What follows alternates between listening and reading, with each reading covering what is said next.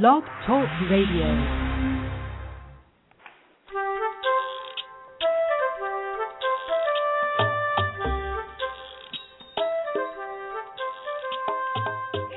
Hi, welcome to Teach Me to Talk with Laura and Kate. I'm Laura Mize, pediatric speech language pathologist. And I'm Kate Hensler, developmental interventionist. How are you tonight, Miss Laura? I'm great. How are you? I'm great too, except my Hoosiers are losing, so Oh. I'm glad to have a, dis- a distraction from this very ugly Big Ten beating we're taking. Oh, it seems like every team wanted to win this weekend. Um, Well, we not managed college beat Ohio State at home, which was a major uh upset, and they are yeah. uh, getting their their um oh comeback. Their what's it called? Mm, Mm, I don't know what word you're searching for what's there. the term? They are. We are paying dearly for beating them in Bloomington because they are killing us in Columbus. Yeah. Well, Oh, I'm well. very sorry Other to hear than that. I'm just fine. Good. Good. And you? How are you? I'm good. We uh my daughter's cheerleading team won her regional um championship yesterday, so we're going to state high school cheerleading uh championship contest, whatever you want to call it, in February. So that was great. And my boys have been home from UK. They came home yesterday and are home until tomorrow. So I've been doing lots of cooking and laundry. So lots of mom stuff this weekend. Oh boy. They figured out how to get their laundry done already, huh? well, you know, I won't go into this on on the show, but there are, you know, Tyler's eczema. I can't use public uh laundry facility. oh. Hmm. Yeah, so that's I think that's great. They have to come home. That's a good reason to come home. Okay. Well, Yeah, I think so. Good. All right, let's move on to talk. Tonight's show, we are continuing to talk about the article I put on my website at teachmetotalk.com for the new year, which is resolutions for therapists who work with young children. And last week we got through number one and number two. Number one, I will have fun in my sessions. And again, we're not going to rehash all this, but we just talked about how being playful and being exciting to be with really makes a huge difference when working with very young children because it it negates all of those other challenges you might have with behavior or with a personality difference maybe and it just eliminates a lot of those things that seem to be problematic for therapists who aren't as fun. And so we talked about that being the the backbone of our sessions and how we like to talk to therapists about that and talk to parents about that and how again that going in with an attitude of not only am is this kid going to enjoy our time together, I'm going to enjoy it too and how it really sets the stage for lots of positive things to happen. So we talked about that a lot. Kate, do you have anything that you wanted to summarize about having fun that we didn't say last week? Well, no, the only thing I think I might add as a little addition to that is um, I think that fun oftentimes is the difference between um, a successful session and a not terribly productive or successful session, and that oftentimes when I hear parents talk about what other therapists are doing or not doing, oftentimes it's not necessarily what they do, but it's how they do it. And I think that fun piece is what's nine times out of It's ten what's kind of missing. Yeah. Mhm. Yeah, yeah, it's the that's how. the how. Not- Because you can play potato heads and be boring or be fun. You can Right. play. You can. You can. I've seen people blow it with to, with toys that are inherently more fun, like bubbles or balloons. I've seen adults really blow it with something that's pretty darn easy to be fun with. Right. Um, so again, that's a really great point that we want to make sure that we've talked about is that uh, that it's the how that we do anything. And I, I think I could have fun blowing a dust bunny across the floor. Don't I you? think I you done could things? too. Yeah. Absolutely, and Yeah. sometimes it's the most bizarre, random, you know, circumstantial thing that gets everybody going or intrigues the kid Right. and the therapist. But I do think a lot of times with therapists, they make the mistake of thinking if I use a good toy or if I, you know, they hear bubbles or balloons or the and they think, "Oh, well, I'll try that." But they don't necessarily alter the way they approach it and the way they respond to it, um right. the way they present it, and then it's kind of like, "Hmm." And I'm, you know, I certainly have days when I have to remind myself as I'm, you know, kind of flailing or failing in the trenches with the kid why why is this not why is he not with me? Why is he not responding the way i want him to? And you know more often than not it's really my delivery and it's my my right. attitude towards it. And if i am able to make a switch in how i present it and how i respond to it kids generally do follow suit. If you're tired mm-hmm. and lumpy and low energy they don't expect much of a response. But if you're hooting and hollering and having fun and laughing and being goofy and being exaggerated and being you know overly responsive and all of those big responses that we like to use to effectively deliver things lo and behold hey they follow suit you know exactly exactly it really works yeah yeah, and the same thing with number two. The second resolution is I will be warm, affectionate, and approachable during sessions. And again, this is very opposite from being boring or being not connected with a kid during sessions. And if you are just going through the motions, no wonder children get bored or no wonder they want to blow you off or sometimes too the other end of that but that we are being so demanding and so um mean sometimes with young children when or they are not doing or yeah. you know just rigid or rigid yeah that would, yeah. might be a better word mm-hmm. and no wonder a two year old who's having developmental issues doesn't want to play with you and take a look at his mother's face when you're when that's happening he probably she probably isn't enjoying your delivery too much either although sometimes i've had mothers who were so heavy handed with discipline and behavior and we're going to talk about all but both of those things tonight that um they you know I was having to really say hey let's lighten up this is supposed to be fun for everybody so mm-hmm. you want to make sure again when you think about going in and just exuding warmth and acceptance and we talked about last week how important it is to be physically affectionate and even though some people might get uncomfortable with that and think oh that's not professional we're working with babies. And so many times to get that initial social connection going and that initial emotional connection going, it really does involve some physical contact. And lots of us are, because we love babies and are drawn to this career anyway, we naturally hold children and naturally act like that anyway. Even in, you know, you could see uh, a person like that in the grocery store or you know with another child that who they're not working with in a professional capacity but it's just how they interact with young children. And and so for those of us who who have difficulty with that we need to make that a more normal expected part or routine part of our demeanors during sessions. And we talked about how that has such a positive impact on children and their parents. And again we want parents to know that we love our jobs and that we love what we do and that we value their children and we are meeting them where they are. And that we're not being judgmental or condescending or all those other things. And so the whole warmth affection and approachable it goes for both in how we deal with our little clients and how we deal with their families and so or their caregivers or you know whoever else, whoever else is there during therapy sessions. Sometimes it's siblings and we have to dig deep to find reasons to really want to enjoy those brothers and sisters because they're hard. to to you know sometimes we want to shoo them out of the room but it's not always sometimes you can't work that out. They have to be there.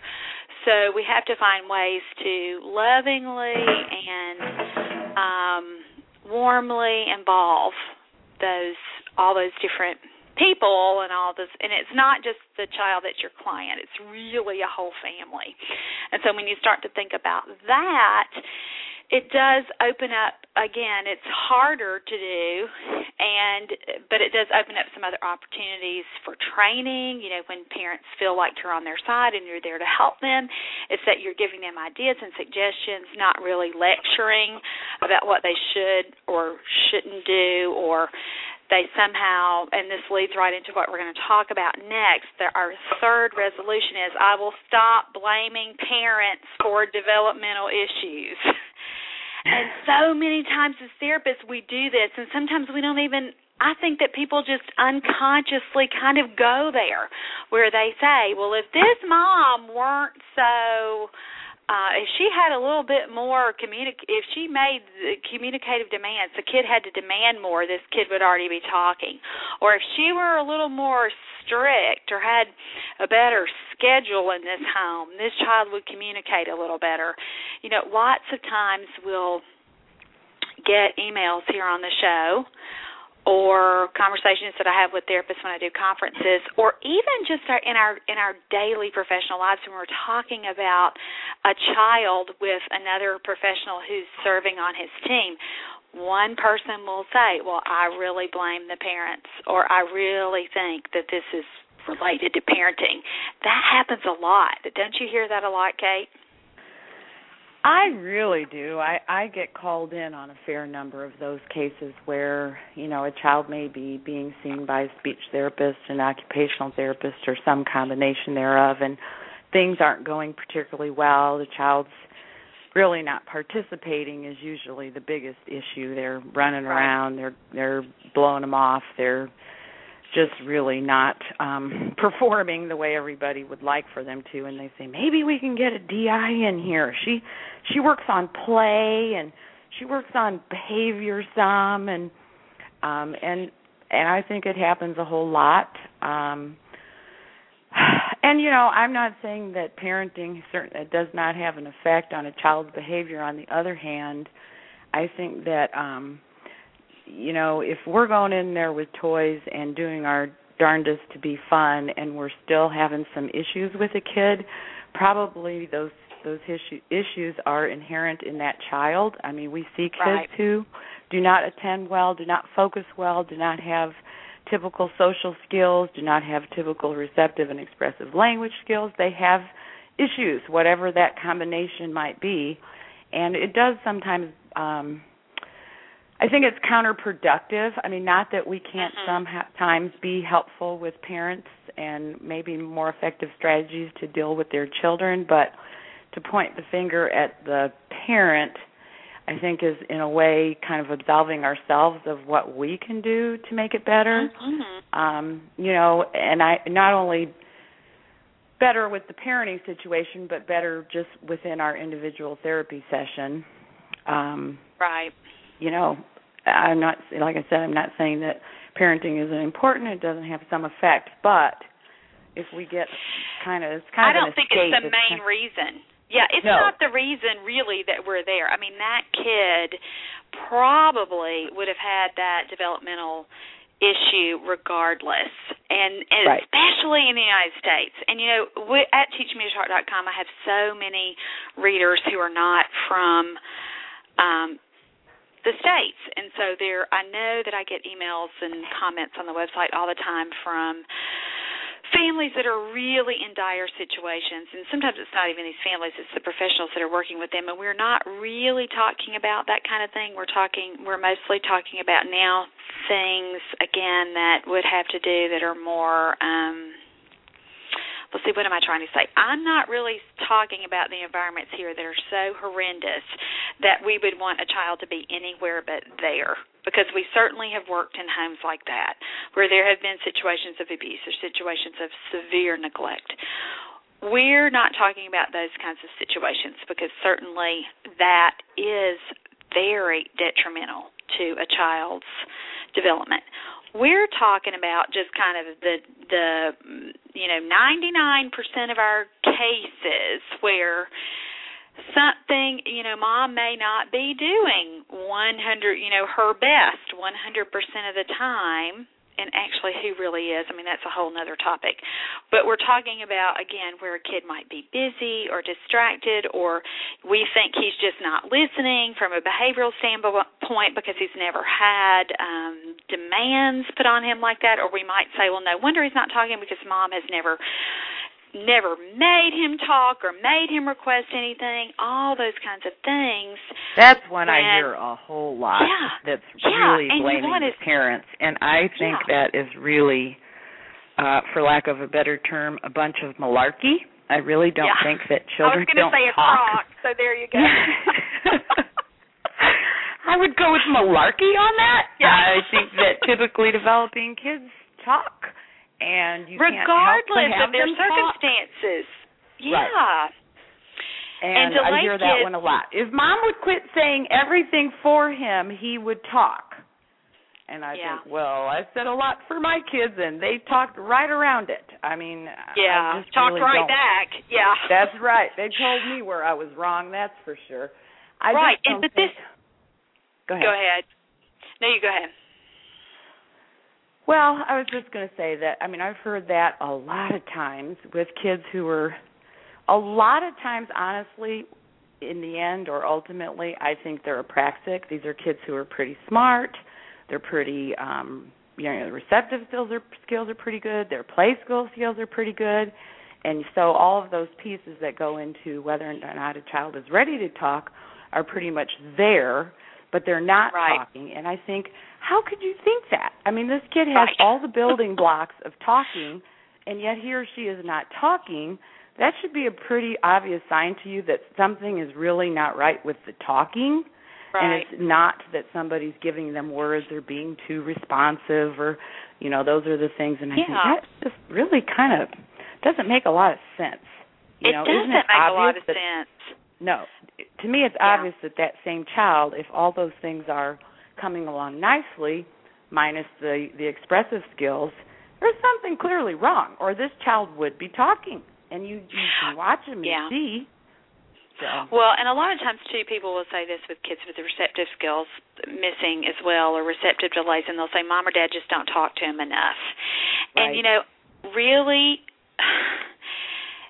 Granted, all children have to hear language to be able to use language. However, in most homes, they are go they're hearing enough language. It may not be as simplistic as we would like it to be, or as child directed as we would like it to be.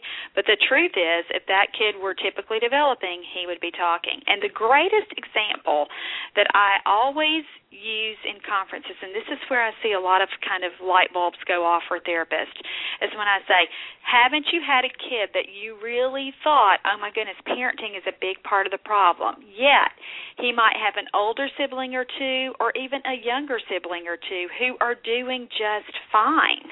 And so, mm-hmm. same environment, you know, same for, you know, whether that's good or bad, and same parents, same behavioral expectations generally, yet there's a kid who's not coming along. You know, that can that's not about parenting. That's about the way he's wired.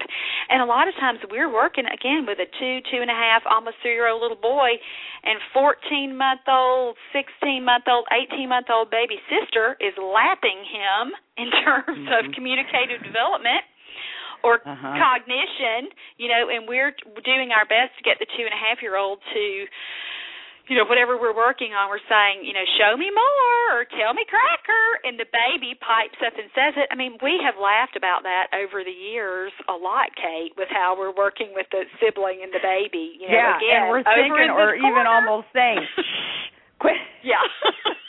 yeah. It it gets almost embarrassing for the one you're working with. I mean, you know, it just kind of breaks your heart because you're working so yeah. hard with the one yeah. and the one that you're and, trying to pretty much ignore is giving you everything that you're not always right. getting from the one you're working with. Yeah, it's right. You know. And so that's when you really know, oh my goodness, this is just how this kid is wired. And you know, and I know a lot of people don't like for me to use that example, you know, and but I really can't say, you know, is you know, neurological difference, biological difference, whatever term you want to use, but it's just how he came into this world. And it's not that we we can't make a difference from that initial whatever we have to work with. We certainly can. I mean, that's why we are all employed in this field of working with children and you know the whole therapeutic process. However you really do have to look at kind of the underlying thing. And for most of our children 90 again I'm going to say you know 99.5% it's not related to parenting. And so we need to just throw that out. And again our point is environment is important in that we can use things to make it better, but it most of the time it is not what's created the problem. And again, therapists I think haven't really thought about that or they would have come to this conclusion themselves. They would have realized, "Oh my goodness, that's not the reason that that I'm here. That this that can't explain it." Because again, you see it time and time again where children um you know and well okay. You see it a lot where there are other children who are in those same circumstances or worse and developmentally they're coming along. Now are that would they have you know, could they have been put with a different set of parents in a different set of circumstances and really blossomed? Absolutely. I mean, you can certainly see that as well. I'm thinking of a little girl that I worked with last year uh who was placed in a foster family situation and I saw her and she did terrific with a new set of parents, but her I mean, she was starting out in a different set of situation where she was completely ignored. And again, we're not talking about those kinds of situations. We're talking about just kind of an average home. And again, one thing that we talked about last week the children whose parents have called and gotten services started are light years ahead of the parents who didn't even do that. So when you're in a home, we need to kind of knock down the whole um, judgmental aspect because uh, they did one thing right. They know their kid needed help, and and you are there. Um, right. So we need to cut parents a break on this and stop blaming um, parenting styles for developmental issues. And essentially, that's what we're doing when we're saying no. You know, th- there are no communicative demands in this situation, or you know, whatever. You're basically saying with a different set of parents, this kid would not have a problem and most of the time, that just simply is not true. The kid would have a problem regardless of who he lived with because that problem is just he was he is just the way it is. It's just the way he's wired. And again, not that I even hear better therapists sometimes. Sorry, Laura. Oh, go I ahead. even hear therapists sometimes say this about kids who are, to me, quite obviously on the spectrum. Right. And and again, I think ah, the worst parent in the world couldn't create a child you couldn't cause a child to behave this way. I mean you know some of the right.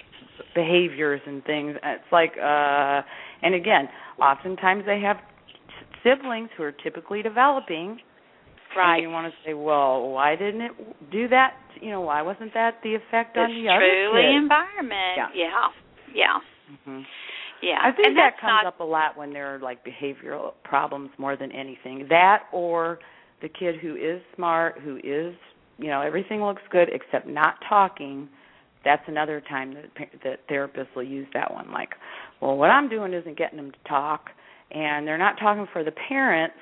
You know, my answer to that is, um, if he could talk if he wanted to and it's all about the parent's behavior why isn't he talking at any other time you know these are like right. nonverbal kids right yeah exactly why when he goes to grandmother's who is phenomenal yeah you know why isn't he talking over there yeah mm-hmm. exactly and so that that whole argument just is not valid to me at all.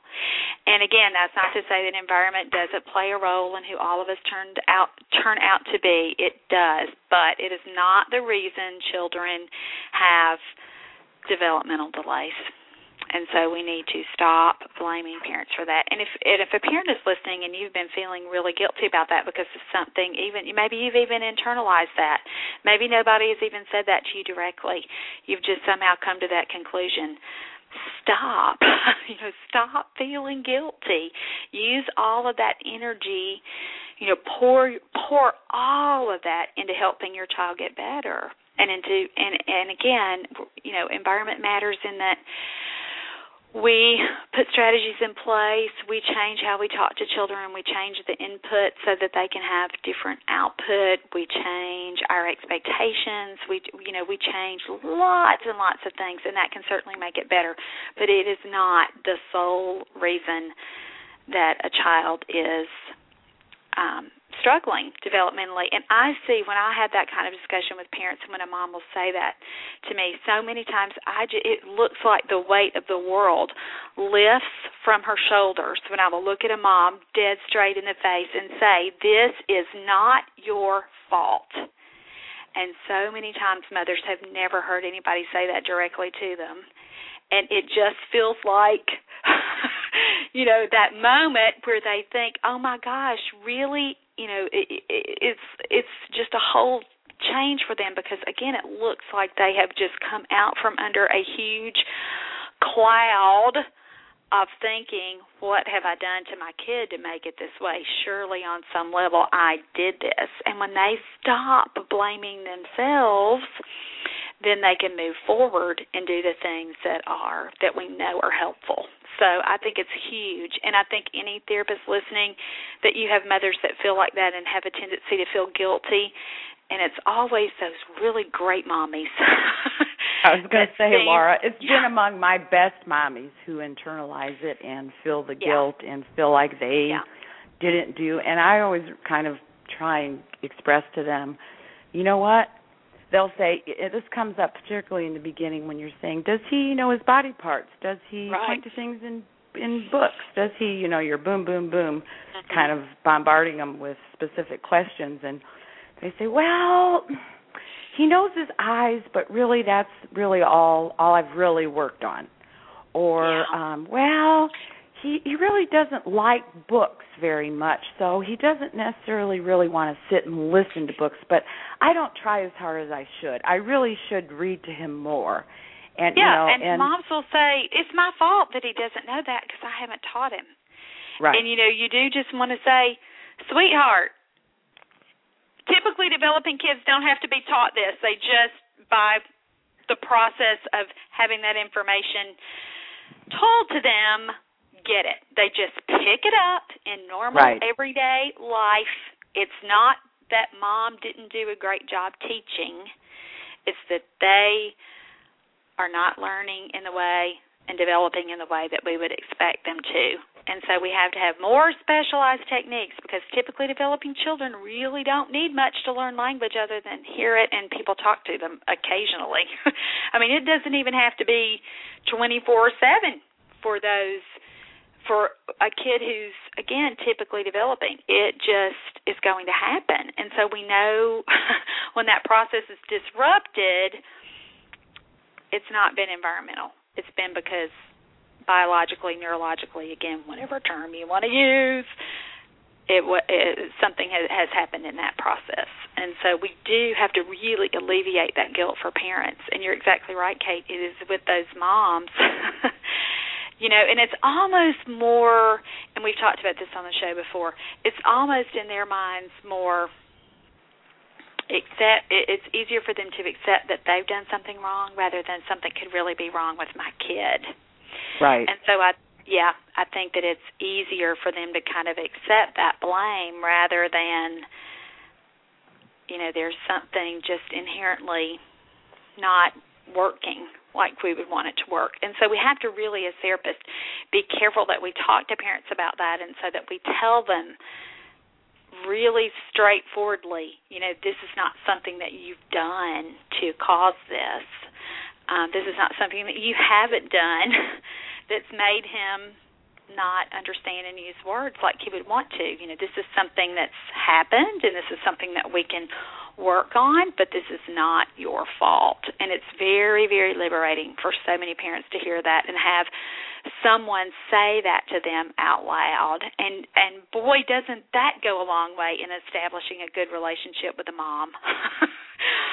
As a therapist when you when you tell her that and she you know, she naturally needed to hear it, but you've you've done such a you know you've uh, gotten weeks further down the road with establishing your relationship with her because she automatically feels like you know this lady's not blaming me, she's accepting me, she's giving me you know validation. Kate, I'm talking more like you with your psychology background, but it's the truth. I mean, they do. You you really get to go. Uh, you know it's uh it's huge for a mom to hear and you really have forged a nice beginning of your professional relationship with her when you say that up front so that you're on the same page about that.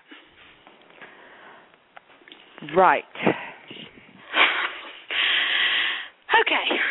All right. Um anything else about that one? We're going to stop blaming parents for developmental issues not that we're not going to make suggestions and hope beyond hope that they're going to follow through on them because there are things they can do to help them. But right. when kids are typically developing, it just really, as you said, doesn't take that much concerted effort to have a kid be at you know at or very near age level developmentally. I mean, already right. the norms we use are skewed a little bit low. So yeah. really you know, if they're having to work the way that Lord knows that we work on body parts and we work on receptive language skills and we work on all those, you know, play skills and but if everything were coming along typically, we wouldn't really have to work on them. Kids are very um responsive to, you know, just mm-hmm. little bits of attention in that direction and I always say to parents, don't beat yourself up he didn't show right. any interest and he really wasn't very responsive. And that's the truth. Right. When kids are struggling with those things, you can point to your eye and your nose all day long and you know, it doesn't mean they're going to get it. Um, right.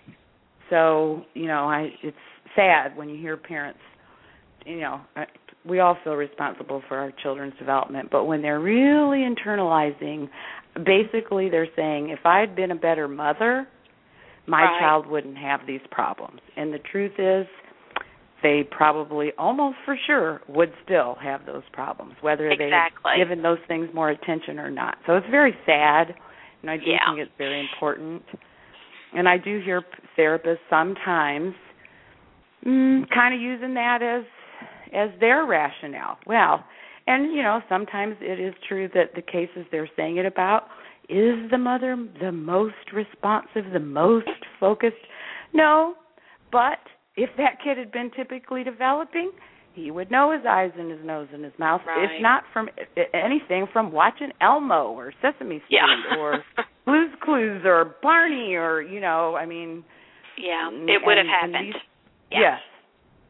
Mm-hmm. So and so the bottom line here is we cannot make a parent feel guilty about a problem they can or can you know a problem they cannot control. And most of the time these developmental delays and disorders that we're working with with children in our birth to three programs parents cannot control that problem. They didn't cause it and they really they can help make it better with the strategies that we put it in but had that child been born to a different family it probably still you know, if the child had been wired the same way. And I know now people are going to say, well, if they were born to a different family, you wouldn't have the same genes. That doesn't even make sense. But you know what I'm trying to say. right. You know that what same I'm, the child point in is. a different yeah. environment, that same child in a different environment would still have developmental issues. You know, right. that's the yes. So yeah, and we see children all the time. I, you know, um, used to joke a long time ago, Kate, when I you know, you would, you know, we would have that joke about speech therapy, speech therapist to the stars, because I had so many mm-hmm. doctors and lawyers and therapist children on my caseloads, and really families in high socioeconomics. I mean, the worst house that I would visit in a day would be the one that I left and came home to. You know what I mean? they were right. really, really well educated and very lots and tons of resources financially yet their kids still had developmental issues and so it's not for lack of education or for lack of knowing you know how to parent or and again this could you know we could go down a whole different trail with this that sometimes formal education does not equal the same as mommy education but at the same time, it doesn't matter. You know, a developmental those are parents who provided all of the you know the necessities for life and knew to talk to their kids and knew and had developmentally appropriate toys and you know all those things that we want to have in place that we say you know a language enriched environment that's all there but the kids still had developmental delays. So we have to really really stop blaming parents for that and and not use parenting as kind of the catch all as as why the child is delayed because certainly we see it across those socioeconomic lines and across the whole gamut. I mean, it doesn't it doesn't matter. It's just what the child came into the world. Uh, again, how he's wired is, is the cause of that, not environment. Okay. And here's the, okay. Go ahead. Well, the only thing I, I have one more little attachment I think the thing that bothers me about that is when I hear therapists doing that sometimes, not always, but sometimes, really what they're saying is um I'm not having very productive sessions and I think it's because the mom's not a better mother.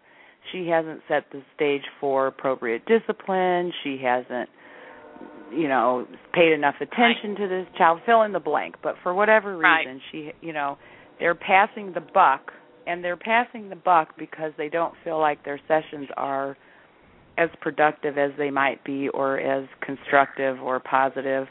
and so and that's the part that's i think why that excuse inherently i think it sets a negative stage for communicating with the parent in the 1st uh-huh. place but beyond that i hear therapists using that sometimes when their sessions aren't really going terribly well and their their excuse, if you will, is to say, well, this mother doesn't really mother very. It's usually the mother because even right. today, usually it's the mother who's in the trenches, right. and they say, well, if mom fill in the blank, paid more attention, disciplined him, was more responsive, whatever, quit talking for him so much, you know, da da da da da. Uh, these sessions would be more productive, and I, and I guess that's the part that, as a therapist, I think, mm-hmm. well, whether you think this mother is doing a great job parenting or not, um, it doesn't change that this is the child you see for this hour this week, right. and you you need to do figure out what you can do in your you know in your one hour. So that's going to help him be more responsive and more receptive to what you're doing. And passing the buck and saying that really this is a parenting issue is a lot of times I hear therapists using that in in a way that basically they're absolving themselves of the responsibility. Mm-hmm. And right. that's the part that I think, well, whatever you think about the parenting, and sometimes I I think maybe they even have some bit of a valid point. Mom could be more responsive. Right. Mom could be more sure. you know, predictable on her disciplining or more in the moment with her children or whatever. But doesn't change the fact that it's your duty to be there for an hour and get the most you can get from that kid and help the mom to continue to improve on her parenting skills and, and, and her ability to deal with this particular child. And if we're saying, well, gee, this problem is really a parenting problem, therefore it's not such a big deal or it's not really my problem or it's not my fault – or it's not my responsibility to change what I need to change because you know that's the part that I think well no you know whatever you think and even if you have a valid point about the parenting it really doesn't absolve you of having to tweak what you can tweak I don't know I one of my mantras from early on has always been what can I do? What can I do to right. make this hour better? Right. What can I do to mm-hmm. make this kid more responsive? What can I do? Because I feel like at the end of the day, more often than not, that's what we can change. That's what we can have an effect exactly. on. That's really all you can control when it comes mm-hmm. down to it. And that is the number one thing we need to be doing anytime something is not going well with us in a therapy session. We can't always start with changing the child or changing the parent or changing many other things beyond I've got to change me to make the situation work. And so I love that point with with thinking about that and with you know even even if you do have some concerns about parenting that just that gives you a new direction in which to go so that you make sure that if that is part of in your opinion what's going on you, you your your session, your therapy strategies need you need to be showing mom different ways to handle things and giving mom more tools and giving her different ways to do it. A lot of times I think the best thing that I do for families is teach moms and dads how to really play and how to really make language meaningful and fun enough so that their kids start to get it. And then when they right. see me do that in the session, then they are able to duplicate those activities and to really think, oh my gosh, I really need to play with her more one on one and get down on the floor. I don't need to be so busy with cooking and cleaning and my email and my phone and texting and blah blah blah you know whatever the distractions are you know i need to at least make sure some of the time i'm more engaged with her and so especially if you think that it's a big parenting problem that mom is, you know, again, we've given lots of different examples of what the issue could be. Show her a different way to do it. And you can't really mandate that. You can't really change what she does all the other hours in the week that you're not there.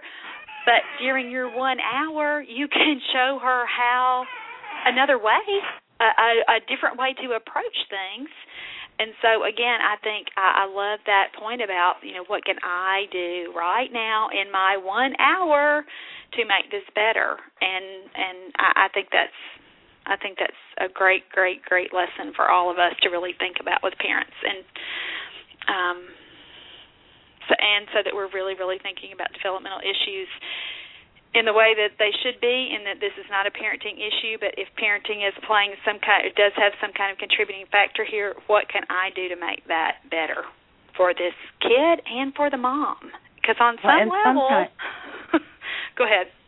Oh, I was just going to say that sometimes having a productive, positive session where a child is able to perform, even if it's on a relatively low level. You know, a kid who's on the spectrum is able to engage with you and play with the toy functionally. A kid who doesn't normally seem to respond to language much at all all of a sudden is following some simple commands. A kid who right. is nonverbal pops out a couple words. When they see those successes, boy, you have a lot better ground to stand on when you're selling, mm-hmm. you know, look what works. What look what you could be doing. Let's talk about this because they've seen well, she has a clue because it's hard to make that pitch if you're not successful with the kid in your one hour.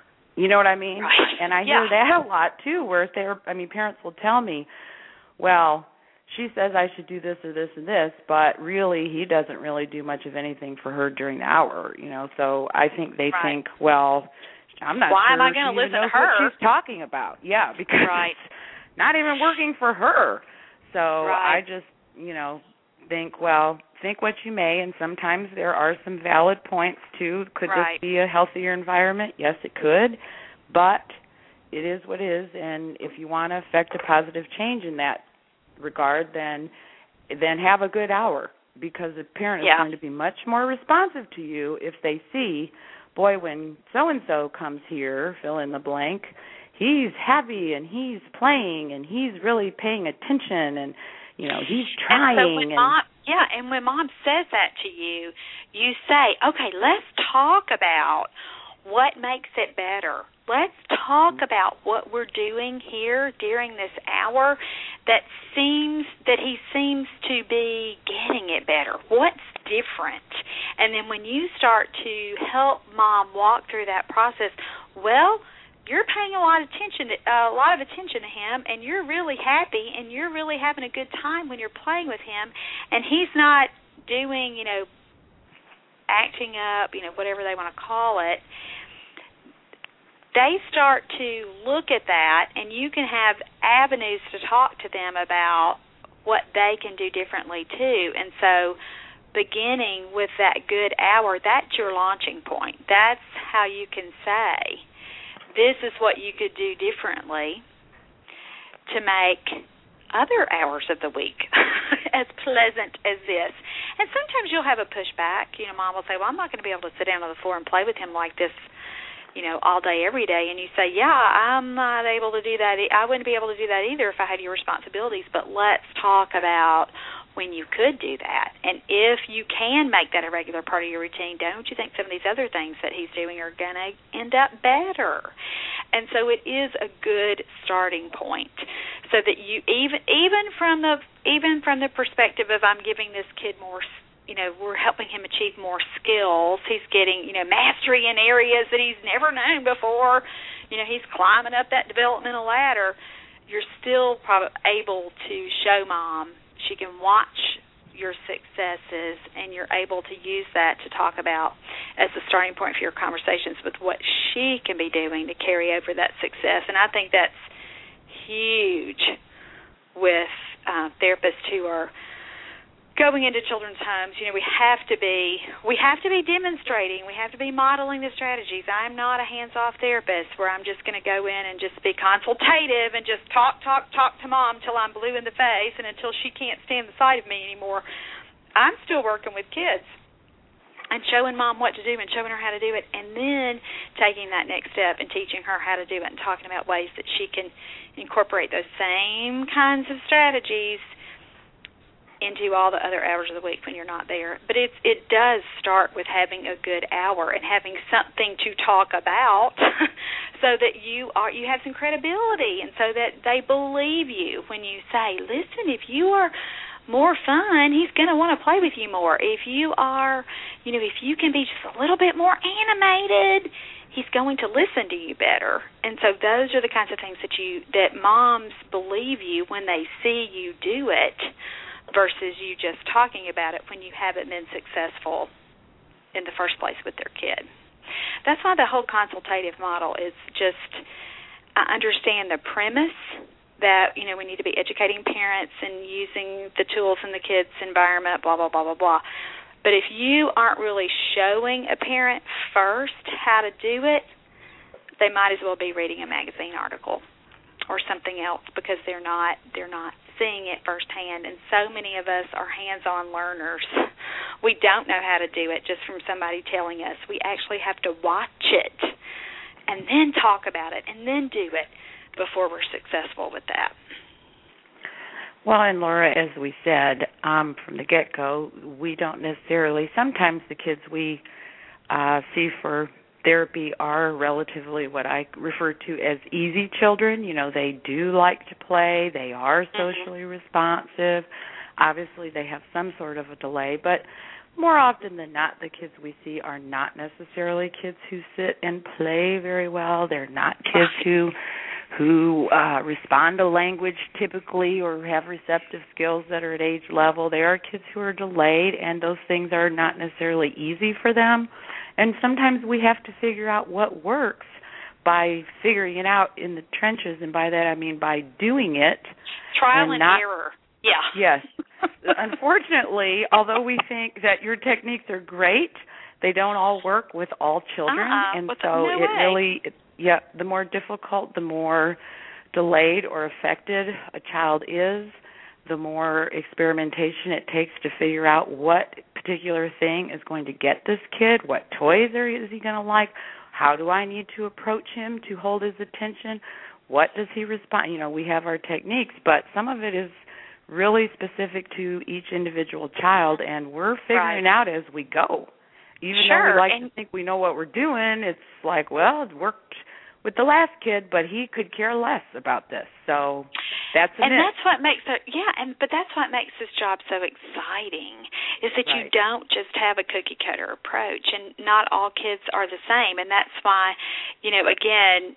Sometimes those kids who aren't the easy ones, who that you can figure out, and they start to make your make progress. That's when you feel the most fulfilled professionally because you think, gosh, I really had to think here and really had to, you know, again, it didn't all work like magic. Dig deep to get there. Yeah.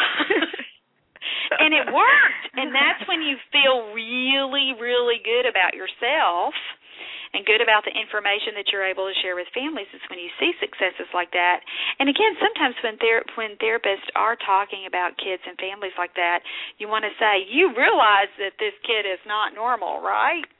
you yeah. realize there's a reason you're there because if they were going to be easy and charming and delightful and everything you know again would just kind of come like clockwork they wouldn't need you you would be slap out of a job you wouldn't have any children to see if it were all going to be that simple so you have to really um think I about do think that. sometimes It's- therapists I, I don't know if I want to say they forget it, but they fail to factor that in when they're pointing Yeah. the finger at the parent. There's a reason you're there. yeah, these are not typical kids and I do think sometimes when they're blaming the parents and I've even said to therapists, but you know, when you're having that quiet uh private conversation and they're saying, "Well, mom really doesn't fill in the blank. Talk to him as much, uh, much. Play with him much. She doesn't discipline him. She doesn't, you know, sh they're pointing the finger at mom." And I have said, I think I would be hard pressed to know what to do with that particular child. And uh, you know, Right. I've raised Just kids from an I've average mother's for perspective. Yeah. Right. I mean, these Yeah. are not necessarily. Sometimes they're pretty inherently difficult children, and I think, Complicated kids. yes, I'm scratching my head in my one hour to figure out what am I going to do to make Right. this productive and positive. And I think, you know, mm, I, I don't know that um most parents would be equipped to know what to do because they are, do not respond typically. Right. And- but that is why we have a job. I mean, that Right. is our job to figure that out. And I do think when we remind ourselves, you know, he's not normal.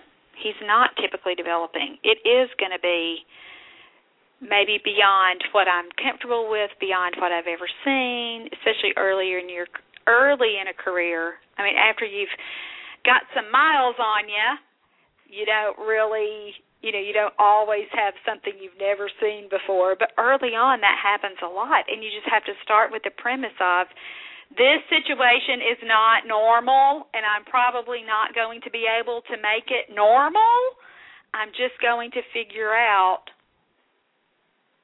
what I can do for this hour and where we can go and look at it from there. We're going to talk about that kind of concept as we get down to whatever the tunnel vision um, resolution is. But I do think with starting with um, that this is not normal, you know, this child is not typically develop typically developing, does kind of get you started with the right mindset. With no, it's not going to be perfect. He's not going to be perfect. He's not going to attend as well as we want him to. He's not going to participate as well as we want him to because if he did, he would probably his skills would probably not be where they are.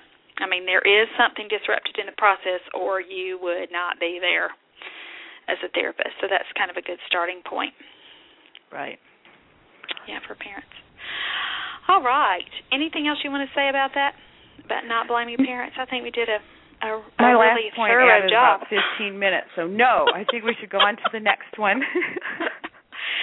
okay, this is one that we have talked about and talked about and talked about, and we have eight minutes left until the formal hour is done, but we always seem to go over by at least a few minutes. But this is huge, and boy, I've been talking about this for a long time. But in the last two years, since I started doing conferences, and Johnny, my husband, and my, the other half of TeachMeToTalk.com has had the privilege of accompanying me to all these conferences. Boy does he talk about this a lot now too. And who you know and again because he shares the website with me and you know everything that teachmetotalk.com is about it's about he has a hand in. And he recognizes this now and says it's a trend in our profession and in early childhood is that so many people blame behavior for developmental issues. And Kate, we could probably do a year full of shows just on this one topic, but we're we're going to try to boil it down to Eight minutes. Okay. Seven minutes now. Seven minutes late talking is not due to being lazy or stubborn or uh, shy or any other personality difference. It is not due to that. And so many times parents and oh my gosh when a therapist does it I, if they're talking to me on the phone i just want to reach through the phone line and grab them by their shoulders and shake them and say that is not true late talking is a developmental skill deficit. It is not due to some kind of personality trait or behavior issue. When kids can talk they do talk. When they come together and have all of those processes that we talk about, when they come together socially and cognitively and physiologically, and when their little systems mature, they talk. And so we have to get kids to that point, and we have to really stop parents and professionals. This would include teachers and you know other family members, grandparents we we have to stop people dead in their tracks. The very first time you hear somebody say, "Well, he's just lazy. He's just stubborn." You have to correct that and say, "Nope, that's not what this is about. This is a real bona fide developmental issue because when you leave those false beliefs in place, when you just shake your head when a mom or grandma or dad says he's just lazy, if he wanted to talk, he would. When you leave that in place, they discount the challenges that that child is facing, and they discount, in a way, everything that you want to do for that child professionally because our strategies are um, educational, developmental strategies. They're not really about. uh treating behaviors you know it's not really you know, it's not disciplinary therapy, it's speech therapy, it's developmental therapy. You know, we're not there to fix those things because that's not really the problem. And so we have to help parents see late talking as a skill deficit, not something a child is purposefully choosing not to do. And when they say lazy, stubborn, whatever adjective, negative adjective they want to put in there. That's basically what they're saying. They're saying if he could, if he wanted to, he would. And it's I have yet to see a kid that that it's that that's been the case about because when kids can talk, they do talk. So many people now too are trying to talk about selective mutism as the reason that we have late talkers to get a diagnosis of selective mutism, you have to have normal skills in one setting. And again, if you have a kid on your caseload as an early interventionist, he would not be there if he displayed normal skills in any setting because the parent would not have gotten the referral. The parent wouldn't have they would have known, okay, he's talking at home, so I'm not going to worry about it yet. It's it selective mutism I do not think happen really really in the strictest sense of the diagnosis. It does not happen with birth to 3 as often as therapists seem to want to talk about that almost not so much lately but that first year I did conferences. Every conference somebody would talk about selective mutism. And I always say when is the kid normal? Where does the kid have? Well, he doesn't have normal language skills. Well, then he's not. He doesn't have selective mutism. You have to be. you have to have normal skills at some point to get that diagnosis. So I hope that therapists will just throw that out the window when we're specifically talking about the birth to three population and the whole and I know I'm so passionate about this. I call this whole can't versus won't and there's an article on the website if this is the first time you've listened to our show and you have no idea what I'm talking about, the website, my website is teachmetotalk.com. You can search in the top right hand um, corner, the search bar there, type in can't versus won't, and you'll get an article that comes up about that. And by that I mean that children, it's that children can't talk. It's not that they won't talk, and you can read more about my philosophical um, position on that, but late talking is not a choice that toddlers make. They can't talk or else they would talk. And when you get in there and get all those strategies in place and they do start to talk, you really realize it's not about behavior or again a personality trait. And I hate the fact that we try to label a 2-year-old as lazy or stubborn. Right. And that might stick their whole little lives, and you do not want to be a part of that. You want to be part of setting them on a different path and talking to the parents about the real root of the problem and not letting them stay stuck on thinking that this whole late talking thing is something they're choosing not to do just to drive their parents crazy. Because a lot of parents really kind of think that.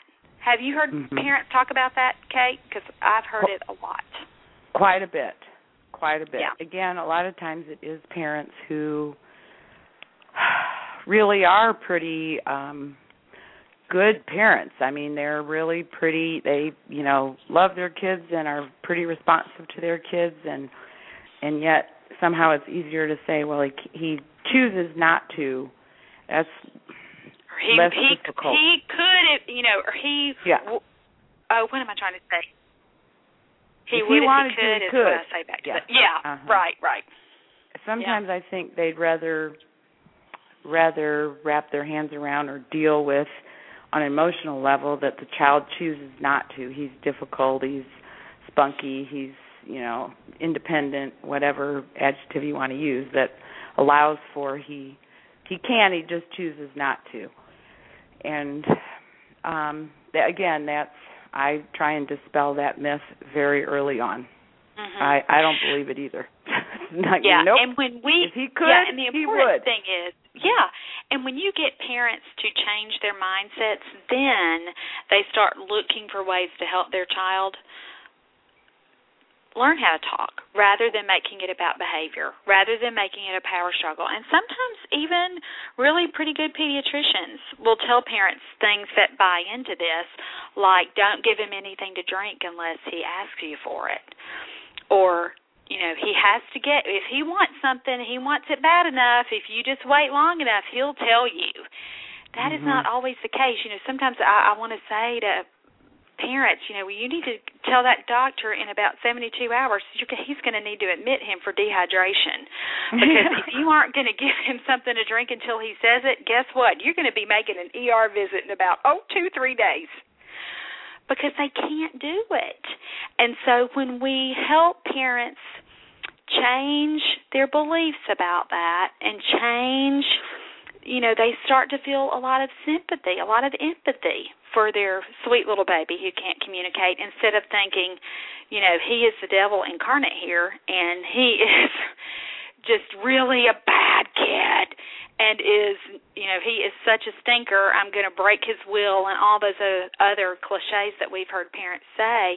When they change their minds about that and really start looking for solutions i mean you can it almost guarantees more rapid progress than if you have a parent who's still thinking it's about a power struggle thing or if a parent who's kind of blowing it off and deciding well one day he's just going to wake up talking in sentences. I just know it. When that doesn't happen either.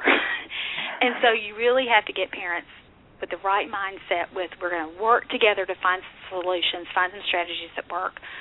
You know, put language in make language meaningful so that he is able to um start to use some words to communicate if you're at the point that you can work on expressive language.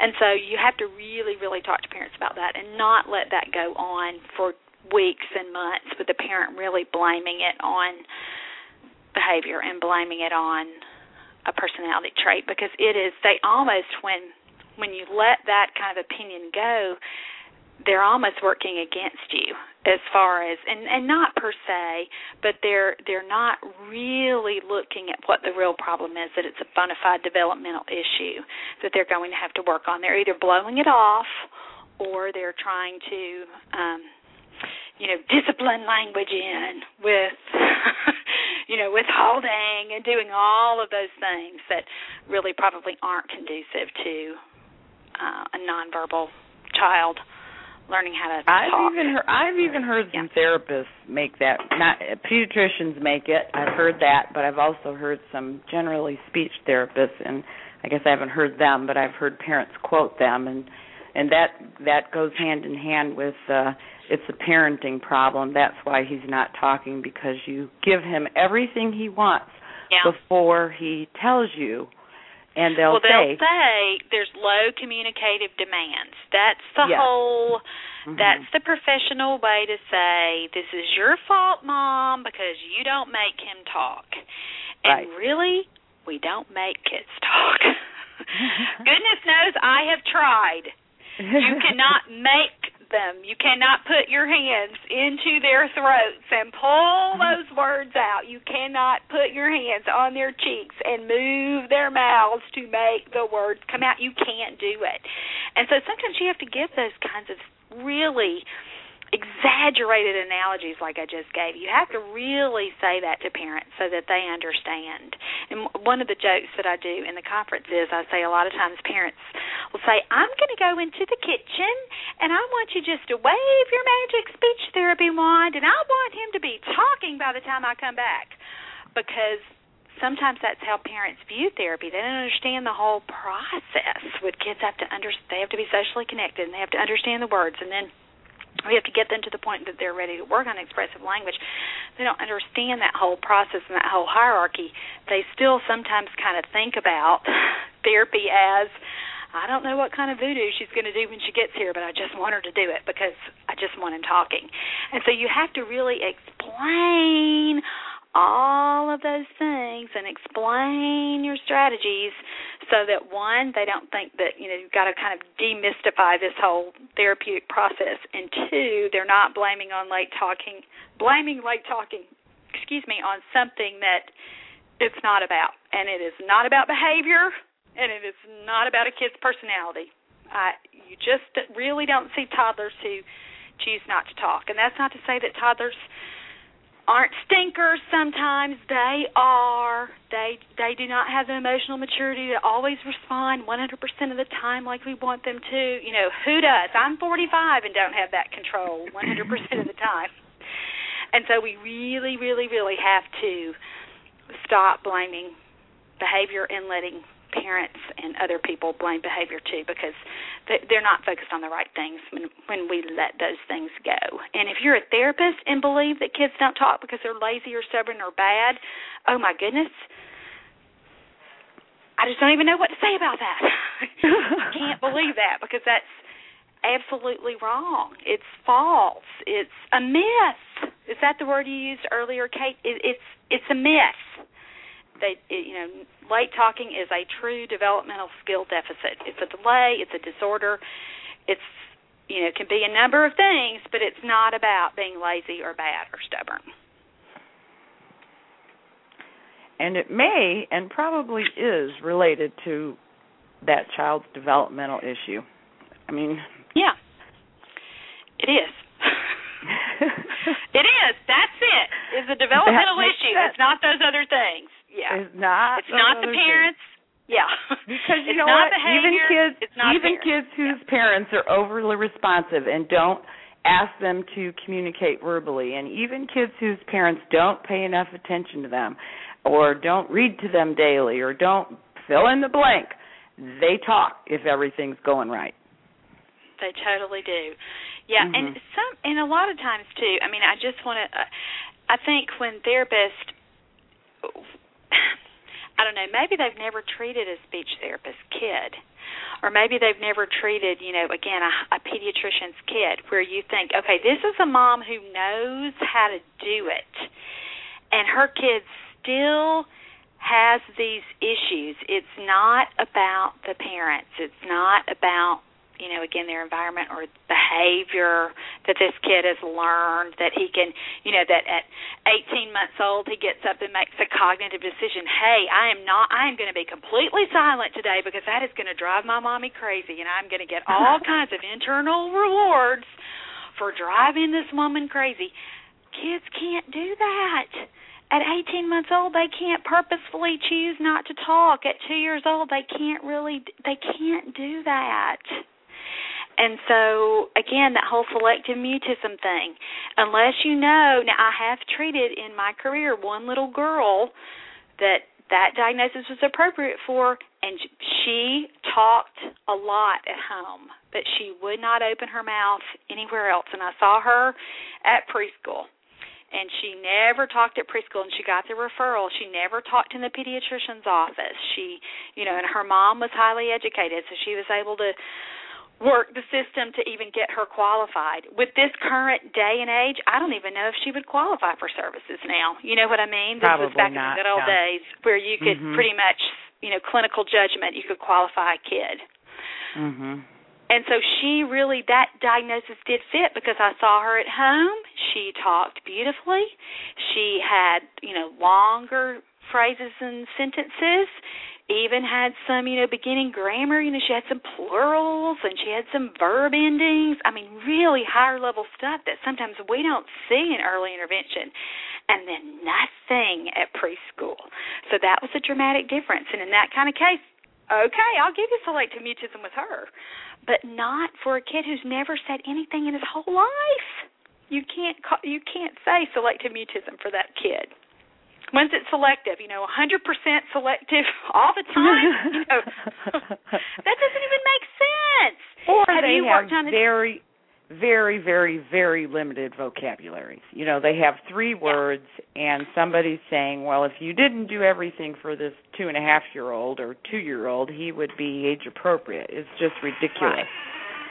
Right. So, I always say that there's no way even the best parent could anticipate a typically developing two year old's needs and wants because Mhm. you know my kids if i said do you want a drink they'd say yeah i want a drink and i'd get them a cup and they'd say i don't want that cup i want Yeah. the blue cup i want the or blue fall cup on with the floor straw. crying in a heap because you gave them the wrong cup and when they would finally calm down enough you would say what's wrong and they would you know Right. scream elbow cup or you know something again they may not have been able to say it uh, your kids probably talked in those long things but even kids that are not you know that far along verbally are able to again you know really even if they don't have the words they're really expressing their needs even with gestures and crying and those other kinds of things where they're letting you know boy you messed up.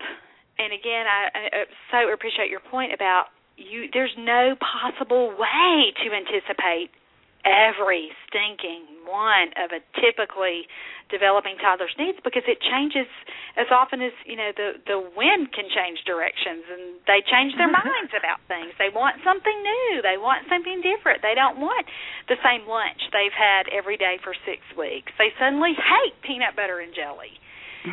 So those things happen too. So there's just there's just no way i i'm on a listserv that i read that the speech pathologist before the parent came in, she had decided that based on the history that it was a case of low communicative demands because the family was English speaking and they had uh Spanish a Spanish speaking housekeeper and a Spanish or maybe then another language for the nanny.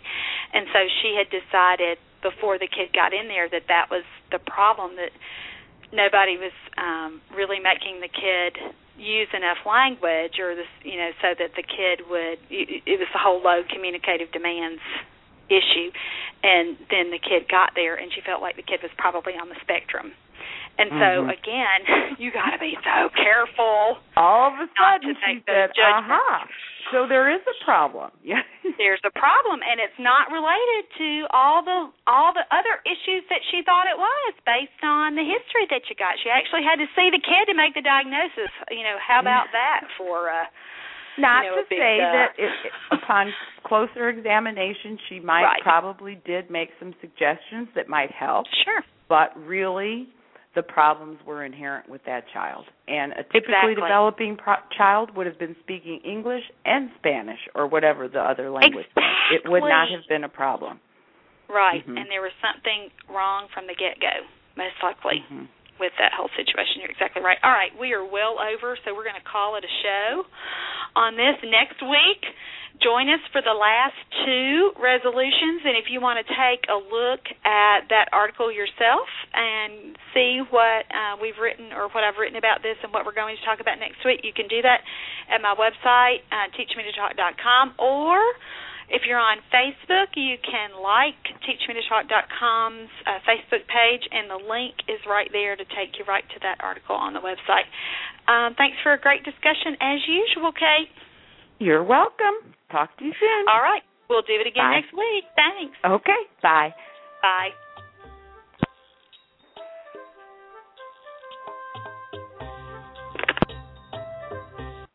With Lucky Land slots, you can get lucky just about anywhere. Dearly beloved, we are gathered here today to. Has anyone seen the bride and groom?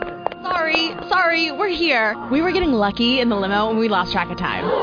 No, Lucky Land Casino, with cash prizes that add up quicker than a guest registry. In that case, I pronounce you lucky. Play for free at LuckyLandSlots.com. Daily bonuses are waiting. No purchase necessary. Void where prohibited by law. 18 plus. Terms and conditions apply. See website for details.